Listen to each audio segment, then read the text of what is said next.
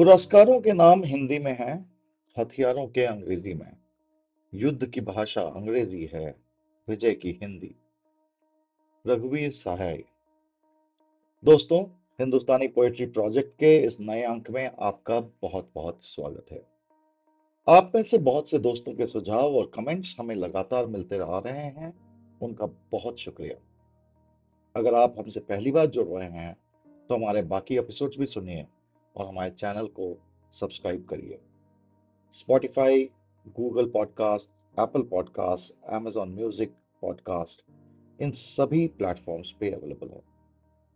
हमारा Instagram handle है हिंदुस्तानी poetry project अब पहली कुछ पंक्तियों से आप समझ ही गए होंगे कि हमारा आज का एपिसोड हिंदी पे है और भाषा पे। 1953 में भारत के प्रधानमंत्री पंडित जवाहरलाल नेहरू ने संसद भवन में 14 सितंबर को राष्ट्रीय हिंदी दिवस के रूप में मनाने की घोषणा की थी। इसके बाद से हर साल इस दिन को पूरे देश में हिंदी दिवस के रूप में मनाया जाता है। भाषा की बात हो रही हो तो लोग दो खेमों में बट जाते हैं।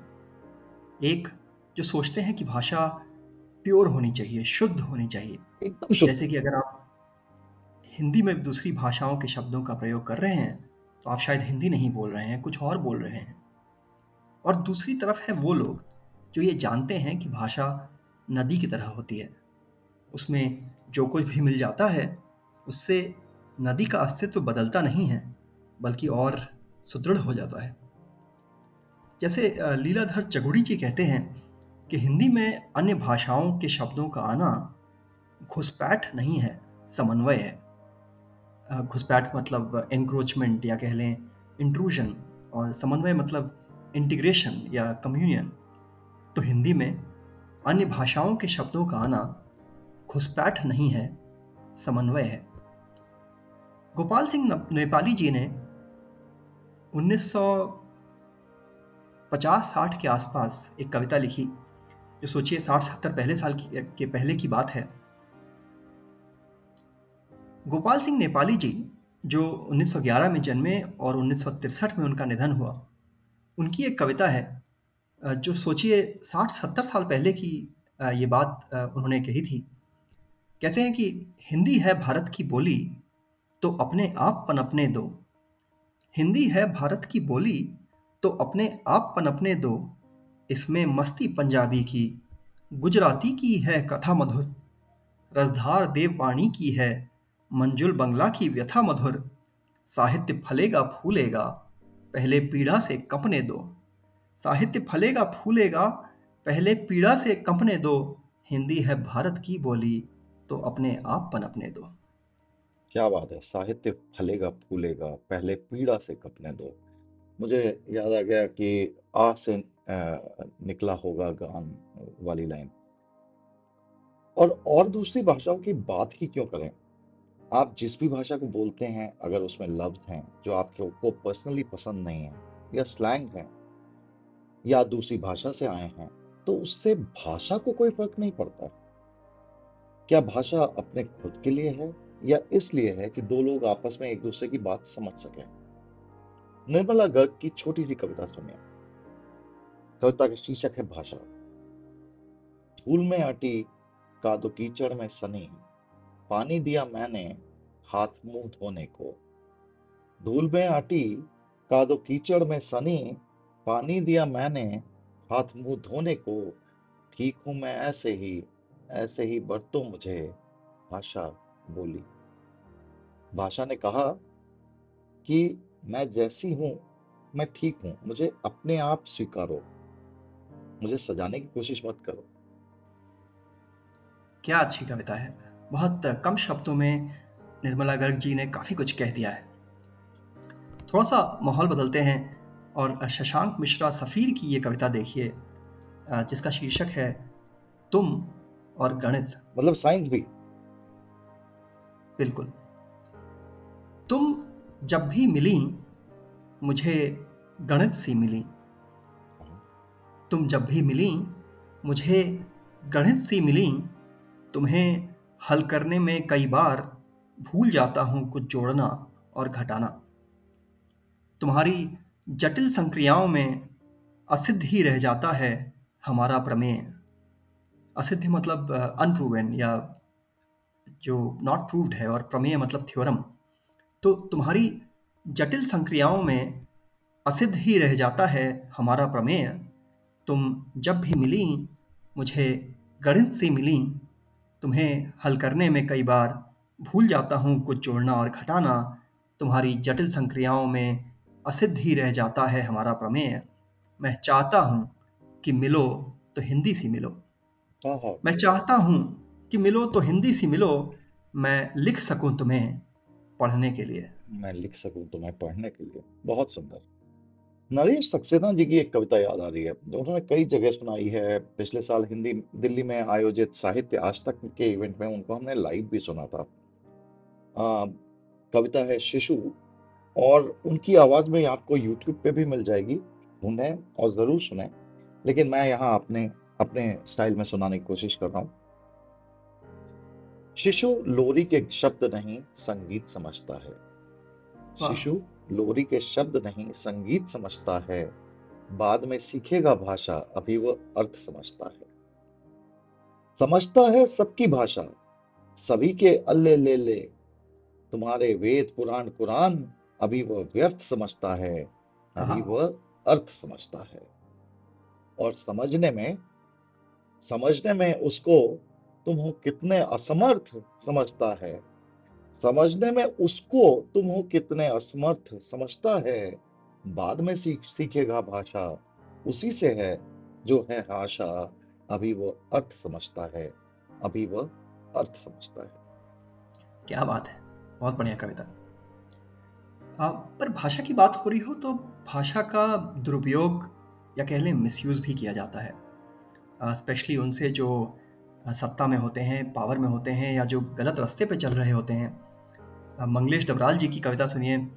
मंगलेश डबराल जी समकालीन हिंदी कवियों में बहुत चर्चित नाम है। हाल ही में दिसंबर 2020 में उनका देहांत हुआ। मेरे बड़े फेवरेट उनकी कविता है वर्णमाला। हूँ उनका। जी। एक भाषा में अ लिखना चाहता हूँ।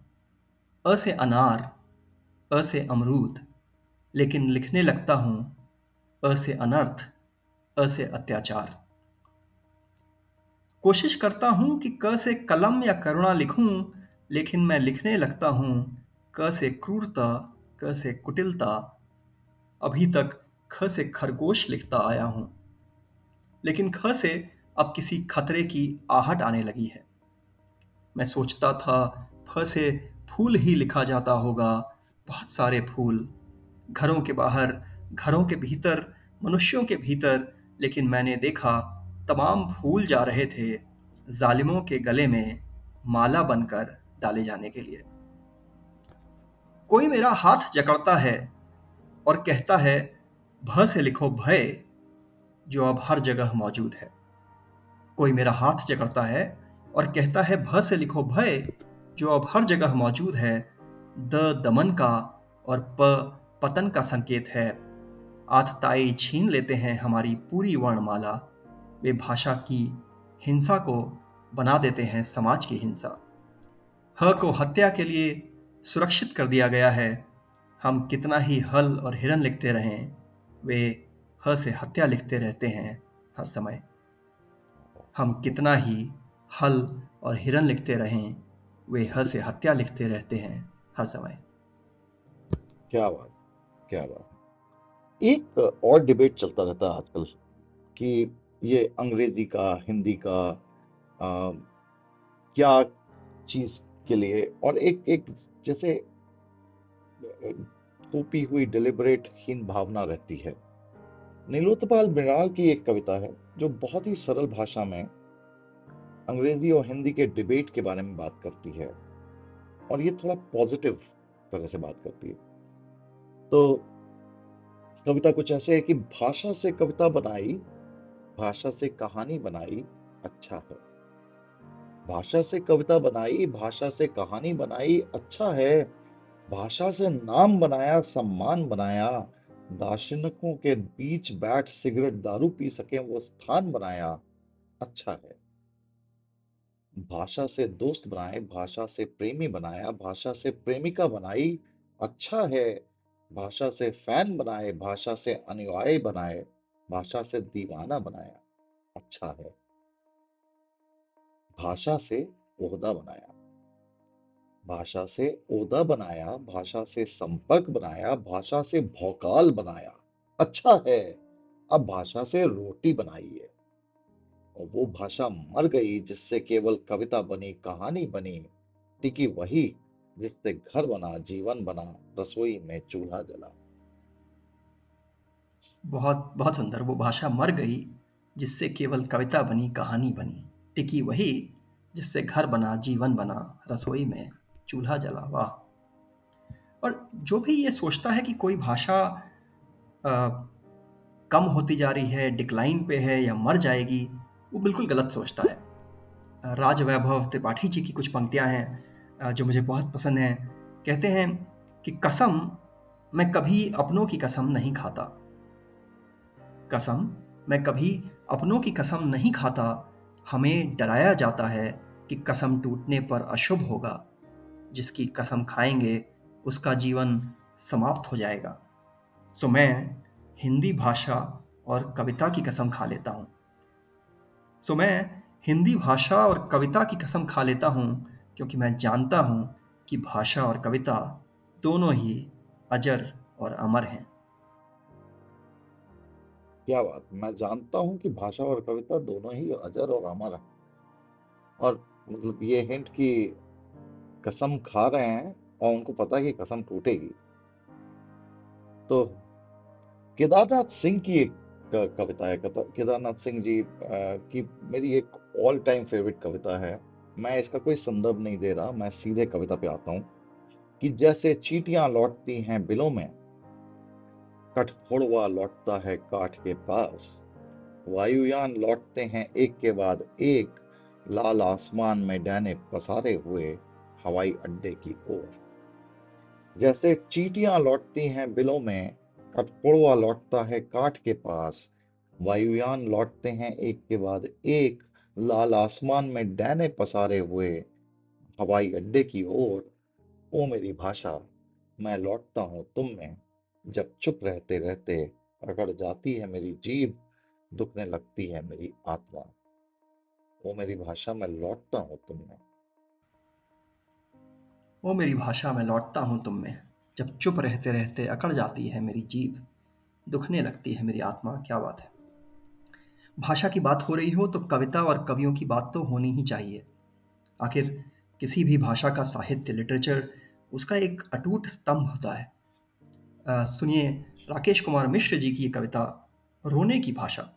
रोने की भाषा। कहते हैं कि माँ भोजपुरी में रोती है पापा हिंदी में रोते थे। माँ भोजपुरी में रोती है पापा हिंदी में रोते थे पड़ोसी राजस्थानी में दोस्तों के पास है रोने के लिए अपनी अपनी भाषाएँ। इन सबसे घिरा हुआ मैं हमेशा कविता में रोता हूँ। क्या एक थोड़े से दूसरे दृष्टिकोण से बाबूशाह कोहली की छोटी सी कविता है। वो कहते हैं कि जिनकी भाषा में विष था, उनके भीतर कितना दुख था। जिनकी भाषा में विष था, उनके भीतर कितना दुख था। दुखों के पीछे अपेक्षाएँ थीं अपेक्षाओं में दौड़ थी, दौड़ने में थकान थी, थकान से हताशा थी और हताशा में भाषा थी। भाषा में विष था, उनके भीतर कितना दुख था, उनके भीतर कितना दुख था। बहुत सुंदर, बहुत खूबसूरत। हिंदी दिवस के संबंध में ये एपिसोड है तो इस आखिरी कविता से इसको अंत तक पहुंचाते हैं। गिरिजा कुमार माथुर जी की ये कविता। एक डोर में सबको जो है बांधती, वह हिंदी है। हर भाषा को सगी बहन जो मानती, वह हिंदी है। एक डोर में सबको जो है बांधती, वह हिंदी है। हर भाषा को सगी बहन जो मानती, वह हिंदी है। भरी पूरी हो सभी बोलियाँ, यही कामना हिंदी है। गहरी हो पहचान आपसी यही साधना हिंदी है। सौत विदेशी रहे न रानी, यही भावना हिंदी है। तत्सम तद्भव देश विदेशी, सब रंगों को अपनाती, जैसे आप बोलना चाहें, वही मधुर वह मन भाती, नए अर्थ के रूप धारती, हर प्रदेश की माटी पर खाली पीली बोम मारती बम्बई की चौपाटी पर चौरंगी से चली नवेली, प्रीति प्यासी हिंदी है बहुत बहुत तुम हमको लगती। भालोबाशी हिंदी है। उच्च वर्ग की प्रिय अंग्रेज़ी हिंदी जन की बोली है। वर्ग भेद को खत्म करेगी, हिंदी वह हमजोली है। सागर में मिलती धाराएँ, हिंदी सबकी संगम है। शब्द नाद लिपि से भी आगे एक भरोसा अनुपम है। गंगा कावेरी की धारा साथ मिलाती हिंदी है। पूरब पश्चिम कमल पंखुड़ी, सेतु बनाती हिंदी है। उच्च वर्ग की प्रिय अंग्रेज़ी हिंदी जन की बोली है। वर्ग भेद को खत्म करेगी हिंदी वह हमजोली है। सागर में मिलती धाराएँ हिंदी सबकी संगम है। शब्द नाद लिपि से भी आगे एक भरोसा अनुपम है। गंगा कावेरी की धारा साथ मिलाती हिंदी है। पूरब पश्चिम कमल पंखुड़ी सेतु बनाती हिंदी है। सेतु बनाती हिंदी है। तो ये कविता थी गिरिजा कुमार माथुर जी की। सागर में क्या क्या बात? सागर में मिलती धाराएँ, हिंदी सबकी संगम है। ये बहुत बड़ी बात है और इस पे गौर करने वाली बात है। इस एपिसोड को सुनने के लिए आप सबका बहुत बहुत शुक्रिया। अगर आपको पसंद आया तो अपने दोस्तों से मित्रों से, अपने रिश्तेदारों से शेयर करें। अपने सुझाव और कमेंट्स हमें भेजते रहिए। अगले एपिसोड में फिर से मिलेंगे। तब तक के लिए अपना अच्छे से ख्याल रखिए। शुक्रिया। धन्यवाद। Good night.